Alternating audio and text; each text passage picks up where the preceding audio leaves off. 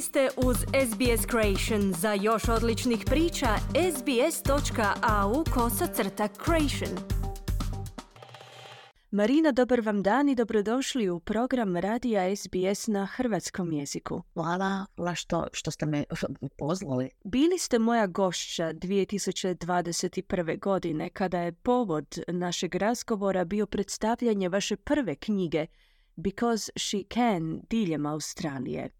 Od tada ste napisali dvije nove knjige, zar ne? Kad je bio COVID, napisala sam uh, Choose to Climb Dare to Fly. To je bila jedna mala knjižica o kako sam ja napisala tu prvu knjigu i kroz što sam prolazila da sam napisala tu prvu knjigu i što je uzelo you know, u meni da, da ja to napišem.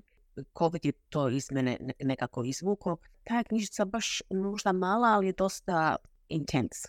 Uvijek sam imala nešto u, u sebi da Because She Can je bila, kao što znaš, e, od 30 žena, australski, zašto ne bi bila uz, uz to usporedila knjigu od 30 muškaraca. Dakle, vaša posljednja knjiga o kojoj danas govorimo je And So He Did. Kao što ste kazali, radi se o životnim pričama 30 muškaraca iz svih društvenih slojeva.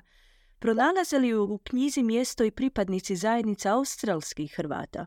O kojim je ljudima riječi, zašto ste baš njih izabrali? Imamo Italijana i Grka i, i Žida i Aboriđana i ove, sve nacije i, i muslimana i ja sam htjela da imam nekako mi živimo u kozmopolitan zemlji gdje smo svi tako da nisam htjela da imam samo recimo Australci ali bilo je isto važno da imam Hrvata normalno to mi je bila jedna važnost kao što sam imala in Because She Can to mi je nešto bilo u duši i htjela sam čovjeka posebno o kojem se čovjeku radi? Ja sam išla u kao za ove druge, pitala sam ko, ko zna nekoga Hrvata koji je uh, čovjek sa integritetom, uh, koji je posvećen sa većom dobrotom drugih.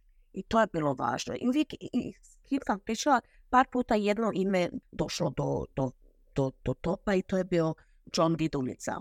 A John Didovca, njegovo ime je uvijek bilo do, došlo do, do usti koji, koji sam pitala, koji sam, sam imala povjerenje u njegov opinion o, o čovjeku. I kad sam ga upoznala i kad sam čula njegovu priču i to, znala sam da yes, on, on je ne samo bistar i, čovjek sa integritetom, to sam odmah, to osjetiš u tijelu, to osjetiš kao čovjeka upoznaš, pa posvećen je bio sa sa dobrotom svoje zajednice. To je bilo važno. Ne samo hrvatske zajednice s kojim je odrasao, recimo sa Sokerom i, i sa svojim obiteljom u Geelongu i osjetila sam njegov integritet I, i to je bilo jako važno i njega sam izabrala da bude taj koji je reprezentirao Hrvate i recimo Soker i nogomet u Australiji. On je direktor Melbourne Victory soccer kluba, da, on ima tu poziciju. Čula sam da ste u knjizi spomenuli Father Boba. Da, jesam. Spomenula sam Father Boba i, i bila sam sretna što sam mogla da sjednem sa njim i da pričam sa njim i da ga intervjuujem. Bio je jedan od najinteresantnijih intervju što sam ovaj, od svih 30 ja sam sa njim i plakala i smijala sam se i bila sam iskupljena. Nisam znala o čemu je pričao, nekada bil mi je po latinski nešto. On je stvarno čovjek bio poseban i radio je stvari e, za druge i za dobro svoje zajednice i za dobro drugih kao niko. On je poseban, poseban pop, bio katolički pop i nekada je radio stvari koje su bile možda protiv Vatikana, možda malo protiv da, da se vodi to sve po krizi, ali on je radio za dobro drugih na svoj način i uspjeo je na puno fronta ovaj, kako je radio i šta je radio. I to je bilo važno da sam njega imala. Valja spomenuti da je uh, Father Bob bio utemeljitelj uh, zaklade Father Bob Maguire E, koja je bila zapravo e, humanitarna organizacija u kojoj su mogli pronaći sklonište i hranu svi oni kojima je to bilo potrebno. Znači on je bio veliki humanitarac. Hranio je, nije bilo važno ko si, što si, od kuda si, koja ti je vjera, koja ti je boja kože, jesi li dobar ili nisi dobar ili to njega nije bilo brige. Njega je bilo brige jesi li gladan i je li si imao deku i jastok pod glavom i di si spavao. To je bilo važno za Father Boba. I kad čuješ njegovu priču i od kuda je on došao i kako je on odrasao, razumio si zašto i kako je to bilo. I to je sve u knjizi um, ispisano. You know, otac mu je bio teški, teški alkoholičar. Sestre i braća su pomrli i materijal postoje mlad sam. I jedna je sestra ga uzela k sebi i ja sam ga pitala, know, zašto ste vi postali pop? Kaže, pa moj prijatelj je bio pop i ja sam sa njim bio prijatelj i kad je on mogo sam i ja. I to, to, to, to, to je tako bilo. Budući da ste imali priliku ranije surađivati sa ženama, ali je li rad s muškarcima bio izazovniji u smislu jesu li vam se muškarci otvarali u istoj mjeri kao i žene? Na koji način ste im morali pristupiti da biste čuli njihove priče? Mi žene, mi smo drugo. Mi ćemo sjesti jedna ispred druge, možda se ne poznamo tako dobro, ali mi ćemo se ispričati naše dobro, naše zlo, naše kako kuhamo, šta nam je bilo, kako smo se osjećali, mi ćemo plakati jedna sa drugom i mi ćemo otići i nama će biti lakše, kao da smo imali neku terapiju. To nama dođe lagano, to nama dođe svejedno. Know, sješćemo za ženom na, na autobusu ili na, na vlaku i pričat ćemo se. Muškarci stoje rame uz rame. Mi stojimo lice uz lice. Muškarci će gledati televiziju zajedno, gledati i možda jedno, dvije riječi reći. I rijetko će muškarac se isplakat sa drugim ili ispričat svoje jadi i svoje muke ili svoje tuge ili svoj životni e, događaj. Ja kad sam s njima pričala, bilo je drugo. Kad sam vidjela da su i oni bili ranjivi i imaju tu i suzu u oku. I to me je dovelo do onoga, vidiš, mi mislimo da muškarci moraju biti hrabri i, i voditi nas kroz život, i, ali oni imaju svoje muke i tuge i kroz to sve su ovi što sam ja mislim s njima pričala i kroz što su prošli kroz život i, i, sve, i, ali su imali ono u sebi ne dam se, pašću sedam puta, ali ću se podignut osam. 30 muškaraca prikazanih u And So He Did su putovali kroz život vođenih hrabrošću i odlučnošću koja ih je dovela do njihovog konačnog odredišta. Koji je bio povod pisanju ove knjige, odnosno što ste njome željeli postići? Htjela sam normalno da, da bude e, kao e, e, sestra knjige Because She Can, prve knjige, ali za muške, za, za djecu koja nemaju svoje ja, koji nemaju možda direction u životu, za muške koji ne vole pričati o, koji imaju depresiju, koji su možda rastavljeni, koji su sami osamljeni, da imaju nešto da pogledaju, da ima 30 muškaraca sa 30 strana e, svijeta, sa 30, jedan je pekar, e, jedan je pop, e, jedan je sa kompjuterima radi, jedan je futboler, jedan je aboriđen.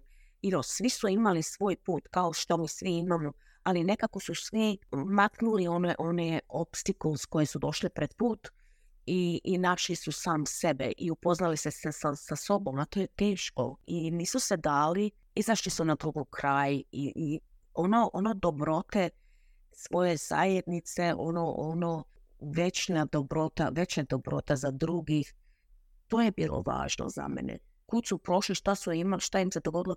Nisu samo imali ono, a joj, jadan ja. Jadan ja, jadan, ne, nisam mogu. Ne, imali su ono što život nam baci, ono, ono zlo, ali su prešli preko toga da su davali za druge.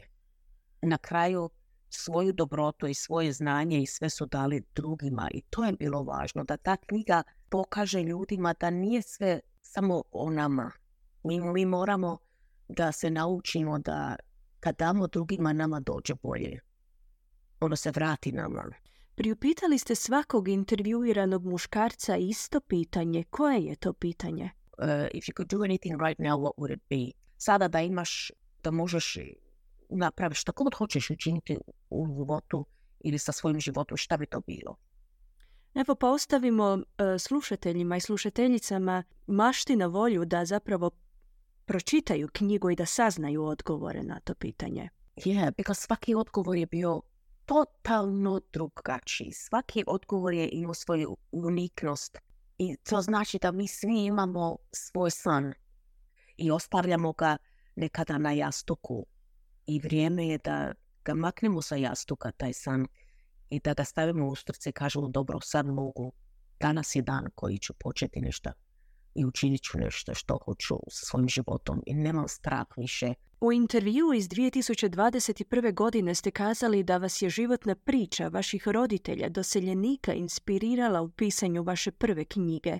Je li nit vodilja ista i u ovoj posljednjoj knjizi? To će uvijek biti s menom. Moji su roditelji pomagali puno ljudima u svojoj zajednici. Došli su jako mladi u Australiju. I ja mislim da je to u mojem DNA. Ja sam znala se probuditi i, i preskočiti kofer ili dva i vidjeti neki narod u našoj kuhinji ili kući koji su došli imigranti. Niti sam ih znala, niti sam ih poznavala. Znala sam da će moj otac ići, naći će im posao. I ja sam odrasla sa pričama oko stola, bilo o dobru ili o zlu. To je uvijek bilo s menom i bilo je važno da se priče ispričaju. Važno je ispričati svoje stories, svoje priče, jer nikada ne znaš koja će e, tvoje iskusnost ili tvoja riječ, kako će podirnuti drugome srcu. Priče su se uvijek pričali, stari ljudi su uvijek pričali priče, to je važno.